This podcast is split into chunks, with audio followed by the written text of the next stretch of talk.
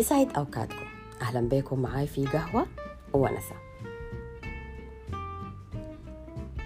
عاوزة أشكر كل أصدقائي على كمية التشجيع والدعم وكمية الطاقة الإيجابية والحب اللي شفته منهم في الأيام الفاتت وخصوصا بعد ما نزلت أول حلقة من قهوة ونسى الحالة الجميلة اللي كنت عايشة فيها الأسابيع اللي فاتت دي خلتني أتأكد إني أنا فعلا اخترت أصدقائي صح.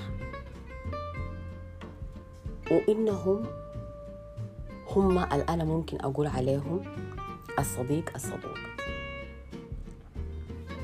لاحظوا إني ما قلت أصحاب قلت أصدقاء.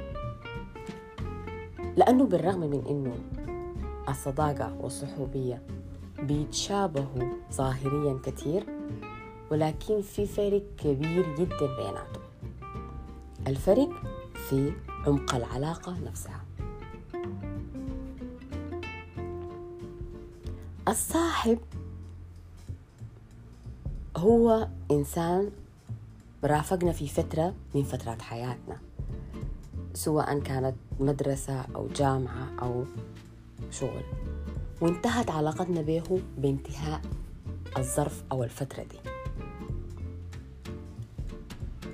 في بعض من الأصحاب بقوا أصدقاء قراب لنا لأنه في الفترة اللي كنا فيها معاهم اكتشفنا إنه في حاجات كثيرة بتلمنا مع بعض.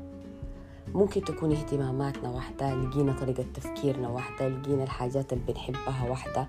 فبالتالي اتنقل من إنه يبقى صاحب لصديق. الصداقة دي من أغلى وأعمق العلاقات الاجتماعية اللي بتحصل بين الناس. والصديق ده سموه صديق لأنه يصادق على أقوال وأفعال صديقه بالحق.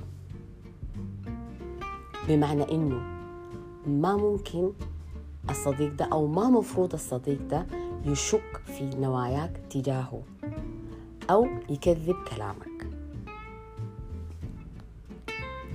والصداقة مفروض إنها تقوم على أساس محبة ومودة وإخلاص وثقة متبادلة بين الطرفين. ما مفروض إنها تقوم على أساس أي منافع مادية أو تبادل بتاع مصالح الصديق الحقيقي هو اللي أنت بتكون سعيد بوجوده في حياتك. وتكون بتقدر تتكلم معاه بكل الراحة في الدنيا. زي ما بتتكلم مع نفسك. هو مرايتك. اللي بيقول لك أخطائك قبل ما يمدح محاسنك. والصداقة الحقيقية ما مفروض يكون فيها نفاق. الصديق ده هو اللي بيقيف معاك دايما. وبيسندك قولا وفعلا حتى لو كان بعيد عنك جغرافيا. هو اللي بيشاركك أفراحك وأحزانك وهو اللي بيدفعك إنك تكون أحسن. وبحب لك الخير دايما. ودايما بيحاول إنه يلاقي معاك حلول لمشاكلك مش بيجي يتفرج عليك. وهو ما ممكن علاقتك معاه تنتهي لمجرد اختلاف في وجهات النظر أو لمجرد نقاش حصل بيناتكم. وهو دايما المفروض إنه يقبل عذرك ويتفهم عذرك. مش يكون بيتصيد لك أخطائك أو واقف لك على الوحدة. محظوظة جدا أنا وشاكرة للظروف اللي لمتني بأصدقائي. في منهم من المدرسة في منهم من الجامعة وفي منهم من الشغل وفي منهم لاقيتهم في الغربة.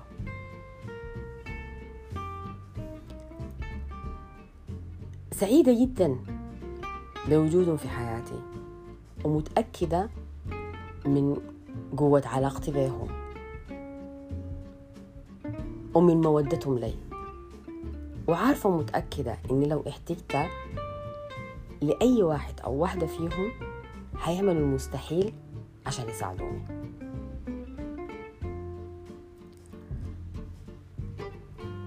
في ناس في الدنيا دي وأنا واحدة منهم ممكن نكون خسرنا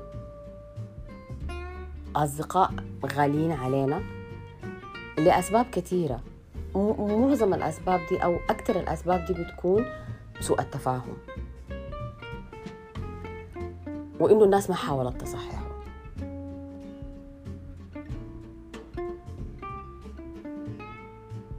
المشكلة ما هنا. المشكلة في إنه حتى لو حصل سوء التفاهم ده وصححناه أو الناس حاولت تصححه بيبقى لسه في شرخ في العلاقة نفسها. لأنه بيكون حصل بيكون في إحساس أداني له الشخص ده بأنه هو ما مش ما فهمني صح وبس ما فهمني صح وشك في كلامي أو شك في نيتي تجاهه. فبالتالي العلاقة بيصبح فيها نوع من التوتر. وبعد ذاك بكون أنا بحاسب في كلامي معاه أو بيكون الشخص بحاسب في كلامه مع الشخص الثاني وما بتكون في أريحية في الكلام وفي ما بتكون في أريحية في التعامل. فبالتالي العلاقة بتبتدي تنقص شوية شوية لغاية ما تنتهي.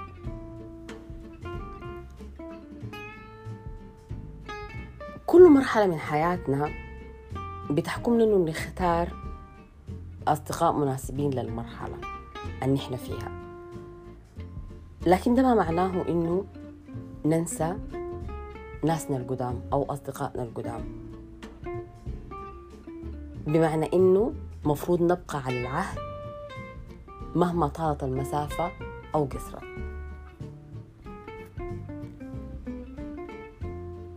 في مقولة بتقول الصديق شخص معك بكل الظروف وليس على حسب الظروف. وأهلنا زمان قالوا الرفيق قبال الطريق. أتمنى إنكم قبل ما تكونوا مشيتوا طريقكم لقيتوا رفيقكم. لغاية الأسبوع الجاي كونوا بخير.